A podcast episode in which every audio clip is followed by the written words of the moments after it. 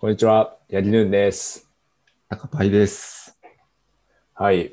ワークインプログレスは、えーテクノロジーを中心にキャリア、ビジネスなどの話題についてカジュアルに話すポッドキャストです。はい。よろしくお願いします。よろしくお願いします。よろしくお願いします。そういえば、今自分の会社では、あの、はいリモート会議に Google のハンガウト、ん今なんていうのかな、Google Meet を使ってるんですけど、うんうん。なんか最近あの、結構 UI がアップデートされて、あれ、高橋さんって何ですかそのリモート会議は。僕は、うちは Zoom を使ってます。あ、なるほど、なるほど。ズームなんですね。そうか。だとちょっとわからないかもしれないですけど、最近すごい UI がアップデートされて、めっちゃ変わったんですけど、うんうん。あと追加されたこととして、あの、ブレイクアウトルームっていうのが追加されたんですよ。多分、ズームでもある気がするんですけど。確かに Zoom はありましたね。そっか。うんハンガートはなかったんですね、今まで。多分なかったと思います。で、ブラックアウトルームがすごい便利で、なんかあの、うんうんうん。まあ、分割できるのはもちろん便利だし、あと、まあ、タイマー付きでブレイクアウトルームにして、例えばまあ30分経ったら、まあ、またメインのところに戻るみたいなこととか、あとシャッフルとか、うんうんうん。ができるんで、うん結構その、なんだろう、まあ雑談タイムとかで人数多くなった時に、こう分割して、あの、人数多すぎると雑談してても、なんかあまりちょちょっと話しづらいみたいなところあるじゃないですか。うんうんうん。話話題としても最大公約数を取らないといけないんで、結構難しいとかあると思うんですけど、まあそういう時に少人数に分割したりとかできるんで、すごい便利だなと思って。確かに確かに。はい、便利っすよね。便利ですね。結構なんかブレイクアウトは、はい。うちの会社も頻繁に使ってて、まあそれはもい雑談とかもそうですし、あとなんかワークショップとかで、はい。いくつかのグループに分かれてやるときとかも、ああ、なるほど。はい。あらかじめ班を作っといて、そこにブレイクアウトルームで、まあ、2、30分グループワークするみたいな使い方を結構してますね。なるほど、なるほど。確かにワークショップでも便利そうですね。なんかそれ話でいくと、最近、あの僕のグループ、はい。仕事でギャザー、ギャザータウンっていうバーチャルオフィスみたいなのをちょっと使ってみててですね。えー、エ面イさ白んい。知ってますかギャザータウン。わかんないです。初めて聞きました。ギャザー .town で調べると出てくると思うんですけど、はい。ああ、今出てきました。これ結構面白くてですね。はい。おなんかな RPG んみかたいドですッね。ト風、そうなんですよ。昔の RPG みたいな画面が出てきて、はい。でなんか自分のキャラクターがいて、うんで。それあの、キーボードで動かしながら 動かせるんですけど、はい。で、なんか、いろんな人も同じ空間にいて、はい。近づいていくと、こう、ビデオがオンになって話せたりとかおおできるんですよ。ー。えーこれを結構使ってみてて、はい。なんかそのバーチャル空間も、まあ、自分でその空間をカスタマイズすることもできるんですけど、あらかじめテンプレートでいくつかこう用意されてるものがあって、はい。なんかこういくつか部屋が、部屋を作ったりができるんですよね。はい。例えばここは雑談スペースとか、はい。こっちはなんかミーティングの部屋とか、うん。だったらなんか集中スペースの中でデスクみたいなところを作って、はい。で、なんか雑談するときはその雑談スペースに行って、はい。ちょっと話してみたりとか、ういろいろやってみてます、今。なるほど。うん。これ結構なんか今んとこいい感じですね。あ、いい感じ無です。料で20、はい。はい無無料で20、25人かなぐらいまで使えた気がするんで、うん。うん、なんかチームとか単位だったら、割とはい最初使ってみるのはありかなと思いました。えはい。画面共有とかも普通にできるし、ー、はい。まあ、このギャザー内でチャットとかもできるし、はい。あとあれっすね。 なんか、ポーカーとかできますね。テトリスそとうか、か。数読とか。えー、えなんかそういうちょっとなんかはい。遊びというか、なんかオブジェクトがいっぱい置けるんですよ。ホワイトボードとか、うんうんうん。それこそなんかそのパソコンのデスクとか。なるほど。なんかパソコンのデスクとかは完全にその置物なんですけど、ホワイトボードとか、はい。テトリスとかって、なんかそのオブジェクトにインタラクションをつけれる、つけることができて、はいな。んかホワイトボードクリックしたときに、このホワイトボードのウェブサービスを立ち上げるみたいなことをやっておくと、はい。ホワイトボードの近くに行って、X ボタンを押すと、うん。ギャザー内でそれが立ち上がって、なんか複数人でホワイトボード使えたりとか、えあとポーカーで対戦できたりとか、ー、なるほど。あなんかそういう遊び心もあって、あ、はい。確かになかなか気に入ってます。なるほど。確かに最初、あの、まあ、リモートか会議を普通にやるよりめんどくさくなるんじゃないのって思ったんですけど、まあ、確かになんかそういう要素あると面白いですね。そうなんですよね。はい。で、まあ、そのズームとかハンガーとするときって、はい。なんだろうな、もともとあらかじめミーティングで抑えられてたら、まあ、スムーズにいけると思うんですけど、はい、ちょっと話したいなみたいなときって、一回こう、スラックかなんかで、うんちょっと今いいですかみたいな、ワンクッション挟んでから、ズームなりハンガーウト起動してみたいな感じだと思うんですけど、そうですね。ギャザーだと近くに行って、はいなん。かベルボタンみたいな、ドアノックみたいなはい機能があるんですよ。えー、なるほで、ど。そうすると相手にこう、は通い。知が行って、はい。で、相手はそれ出れるときは、もうそのままビデオオンとかにして出れるし、出れないときはなんか無視してれば、なんか今ちょっと、ゴニョゴニョやってんだな、みたいなのでさせれるんで、なるほど。そこのハードルはちょっと下がる気がしますね。えー、なんかそのベル、ベルすら送れないモードみたいなのもあるんですかなんか集中モード。ビデオ送らないモードあんのかなああ、いや、今んとこ見つけられてないかもしれないですね。あ、そうなんですね。でも、ベル、うんなんかその、今話しかけないでっていうのは、無視し続けることで伝える感じなんですね。今はそうっすな。なんかその辺ルールで結構はい。やりくりした方がいいかなと思ってて、この場所にいるときはもう今集中中だから話しかけないでくださいとか、うん。なるほど、なるほど。っていうふうにした方がいいかなと思ってます。え、でも面白いですね。確かに。確かにリモートだとそこは結構ネックになりますよね。その、軽うくんうん。ちょっと話したいだけでも、い一回スラックでワンクッション入れて、あとまあミーティング取ってみたいな、時間入れてそうなみんですよねたいな感じで、うん。はい、その軽く話すのハードルが結構高いんで、うんうんうん。はい。それが緩くなるのはなんかいいっすよね。あとなんか、リモートだと結構、一人一人やっていくっていう、割とその、なんだろう、その、人とのつながりが見えづらいみたいなところがあると思うんですけど、リモートオフィスにはい。チームメンバーが、まあ、その、バーチャルでもいると、一緒に仕事してる感が出ていいですね。うんうん。うん、多そう分なんです結結構一緒に仕事してる感、すごい出るんじゃないかなって思う、思いますね。出ますね。うんその普通にデスクが並んでて、横のデスクでこうう、ん。はい。この人が作業してるみたいな感感じになるんで。うん。それ面白いかもしれないですね。うん。まあ多分結構これって、まだ開発途中みたいな感じだと思うんですけど、もう、なんか他のツールとの連携みたいなのできるんですかね。それはできないんですかあ、どうなんだろうな。なんか一応 Google カレンダーとかのカレンダーアプリとの連携とかはあったような気がするんですよね。ほうほうほう。えーなまあんそなかん、かは今のところはないか。はい。あ、理解です。あ、あ、なんか、ハンガーアウトとかの、ハンガーアウトでビデオ通話とかできたらいいのかなとか思いましたね。うんうんうん。そうっすよね。。はいい。チャットもスラックあるし、まあでも難しいか。いや、でもいいですね。ちょっと自分を見てみようと思いました。いはい。ぜひぜひ。や、そんなところで、では、ちょっと長くなってしまいましたが、じゃあ今日のメインテーマに入っていきますか。はい。はい。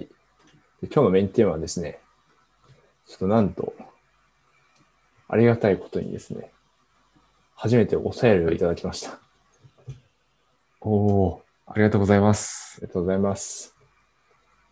で、初ですね。はい、嬉しい。初です。いや、もう、待ちに待ったお便りですね。うん。こういうことをやってみたかったっていう感じなんですけど、まあ、ラジオネーム、ラジオネームでいいっすよね。まあ、はい。ラジオネームが、えっと、マッチョメロンさんですね。マッチョメロンさん、ありがとうございおます。お。ありがとうございます。はい。で、ちょっと2つ質問いただいてたんですけど、そのうちの1つにこ答えていければと思います。はい。で、質問が、と AI エンジニアに転身される際に、どのような順番で、どのような学習を行ったかお聞かせいただきたいです。という質問でした。はい。結構、キャリア雑談寄りの話にですね。まあ、これは多分主に高パイさんに向けての質問だと思うんですけど、なるほど。転身される際に。はい。そうですね。どのような順番でどのような学習を行ったか。これは昔なんかブログを書いた気がするな。なん本当か僕ですか転は職いしたのが2018年なんで、多分はい若干情報が古いんですね。3年、う3ん年くらい前、2年半くらい前なんで、はい。まあ、ちょっとそれを前提に当時のことを思い出しながら話していくと、はい。僕勉強したのが、まあ、大きく分けて3つあって、まあ、はい1つは本ですよね。うん技術技術書を使って勉強すると。はい。で、2つ目があの動画系ですね。コーセラとかユーデミーとか、はい。まあ、あなたが使いましたっていうところと、うん。あとはなんか手を動かすときにカグルを使って勉強してましたっていう、うんまあ主に。この3つを使って勉強してました。はい。今どういう順番でっていくと、まずは、なんかその機械学習ってそもそもないやみたいなところで、うん。なんか当時最初に読んだのが、はい。優しく学ぶ機械学習を理解するための数学の基本っていう本を読んだんですよね。へえ、初めて聞きましたね。マイナビから出てる本で、はい。なんかお姉さん二人がこう会話形式ではい。機械学習に使う数学のことをこう話してくれるっていう本で、まあうん非常にわかりやすくて読みやすい。はい。なるほど。うん。まあでも、で、最初まあここではけ、うん。最初数学から入るっていうのは結構珍しいパターンというか、ああ、そうですね。なんかまあ、興味はあって、でもなんかその、本当に基本的なところはちょっと抑えておきたいなと思って、うん。なんかそういうところでちいろいろ調べてたときにこの本が、まあ良いという噂を聞いて、はい。まあ買ってパラパラ読んでみたっていう感じですね。えー、なるほど、なるほど。今この辺はなんか、あ、この本は、まあ、会会計とかだったり、分類とかだったり、あとはい実際のモデルの評価とかうんを、まあ一通りなんか雑学的なものを学んで、まあ後半で実際に Python でちょっとプログラミングしてみようみたいなうん。本になってるので、本当にゼロから始めるときには結構入門としてかなり良い本だと思ってます。ですね。なんで最初この本読んで、まあ、機械学習のまあ土台というか、ざっくりとした基礎を学んだ後に、なんか次にそのいろいろライブラリの使い方とか、はい一。般的なモデルを、まあちょっと勉強してみるみたいなところをうん。やっていて、この時は、何読んだっけな、これか。Python 機械学習プログラミング、達人データサイエンティストによるああ。理論と実践。うんううんん。多分よく見たことある本ですね。はい。インプレスさんから出てるやつですかね。あ、そうです、そうです。うん。これを実際に写経をしながら進めつつ、あとはなんか、カグルの実際のデータセットを使って、まあ、この本に書いてあるアルゴリズムとかを試すみたいなことをやってましたね。えー、なるほど。うん。まあ、それこそタイタニックの問題だとか、はい。あとはなんかあの、どこだっけな、ボストン、カリフォルニアだっけな、なんかあの住宅価格のああ、あります、予測データセットみたいなのがあったと思うんですけど、はい。うん。分類はタイタニックで、回帰はその価格予測みたいなデータ使って、うん。まあ、ちょっと自分で手を動かしながら、本読みながらみたいなのを並列で進めっていきましたね。うんうん。で、この辺終わったら、一旦なんかあの、コーセラの動画を見た気がしますね。有名なあの、マシンラーニングっていう、アンドリュー・ング先生、ちょっと読み方が未だにわからないですが、はい。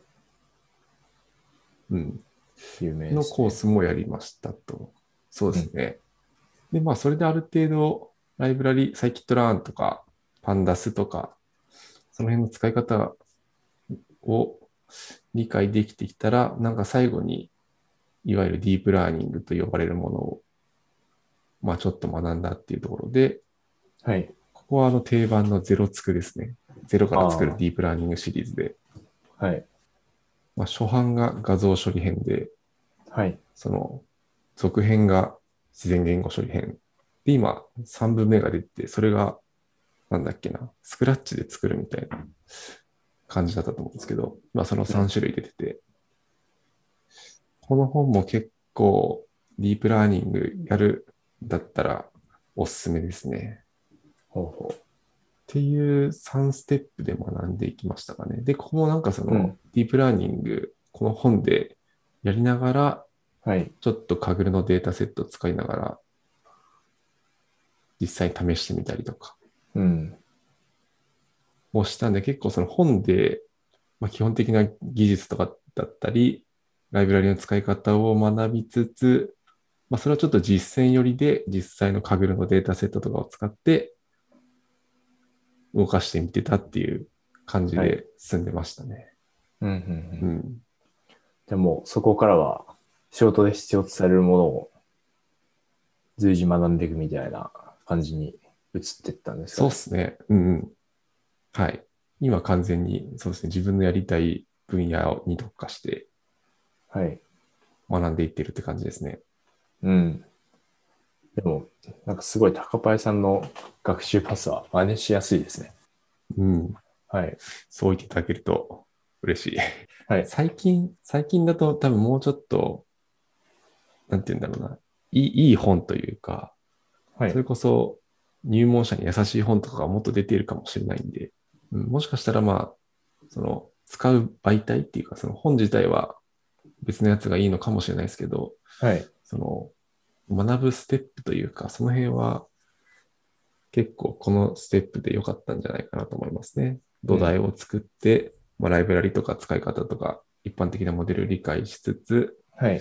まあ、いろんなデータセットでそれ実践してみたいな。うん。誰かメンターの方はいらっしゃったんですかそれとも、まあ、自分で調べて、そこに行き着いたんですかああ、この時は自分で調べていってましたね。えでなんかこの頃ちょうど2018年ぐらいにツイッターを始めて、えはい。で、結構なんかその、モチベーションを維持するというか、うんツイッターで、まあいろいろ界隈の人をフォローしてはい。おくと、まあそこから情報が流れてきたりとか、うん。モチベーション維持になるんで、そういったことはしてたりしましたけど、なはんいかメンターとかそういうか人はいなかった気がしますね。うんうんうん。なるほどです。まあ、そうなんです自分も結構、自分も、まあ機械学習勉強した時期ありましたけど、でも、うんうん。割と、割と何でもやるみたいな感じでしたね。多分、効率悪かったと思います。 あ、なるほど、なるほど。はい。何でもっていうのは、興味があるところは、とりあえず手を出すみたいな感じですか。あ、えっと、そうですね。あとは、あんまり順番とか意識せずにやってた気がしますね。うん。うんうんはい。あの自分やったのは、あの、オライリーの入門 Python3 っていう本とか、うん。はいはいはい。あの、まあ、ヘビが写ってる分厚い本があると思うんですけど、あれとか、オライリーの、うんうん。なんだっけかな、ちょっと名前忘れちゃいましたけど、サイキットランで始める機械学習とかっていうのがあった気がする。ああ、ありましたありました。はい、あれとかやってましたね。写経して、うんうんうん。はい。あとは、あとは、ウダシティのナノディグリーもやりましたね。うんうんうん。データサイエンティストナノディグリーっていうのがあるんですけど、それもやりましたね。ええはい。あんまり順番考えてない。それはなんか実際多分ね。に、静かはい。うんうん。その、うだしてのやつは手動かしながら、はい。なんかやっていくみたいなやつですか、Python 使って。あ、そうです、そうです。はい。うんうんうん。なるほど。そうですね。まあ今だと結構カグル系の本も出てるんで、はい。まあそれから始めてみるのもいいかもしれないですね。実際の実データを使ったうん。そうでカすグね。ルのスタートブックとか、うん、カグルでかつデータ分析の技術とか本も出てるので、はい。それから始めてみるのも良いかもしれないですね。確かに。データデータサイエンス系はカグルがあるんで、実践の方がハードル低いですよね。そうですね。まさに。カグルとか見てれば、まあノートブックとかも公開してくれてるんで、はい。そこからいろいろ学べたりもするんで、うん。そうですね。あそこで環境もあるし、実行環境もあるうんうし、んうん。データもあるっていう感じなんで。確かに確かに。そうですね。そんな感じですかね。なんかまあ一つポイントはあれですかね。なんかその、難しい数学とか、まああの、なんていうんだろう、難しいの定義は難しいですけど、 はい。そのやっぱりなんか最必要最低限のスキルを一旦学んで、そこから実際にうん。実データ使ってちょっと課題解決みたいな、モデリングしてみるみたいなことをするのがいいかなと思ってます。うん。めちゃくちゃ数学の基礎からもう100%徹底的に学んでやるみたいな意気込みだと結構辛い気もするんですよね。まあそれが面白い人もいるとは思うんですけど、はい。なんかその機械学習の面白さに気づかないままそこで挫折しちゃうみたいなのは結構もったいない気がするんで、はい。ところどころ楽しいなみたいなのを感じながら進めれるといいのかなと思ったりしてます。うんうんうん。はい。じゃあ、そんな感じで回答になってますでしょうか、マッチョメロンさん。ありはい。マッチョメロンさんありがとうございます。がとうございます。はい。じゃあ、ということで、本日は、えっと質問回答第1回ということで、マッチョメロンさんからいただいた質問に関して、えーお答えしました。はい。で、引き続き質問やコメントは Google フォームや Twitter のハッシュタグ、VIPFM ですね。VIPFM でお待ちしております。本日もご視聴ありがとうございました。来週またお会いしましょう。お会いしましょう。バイバイ。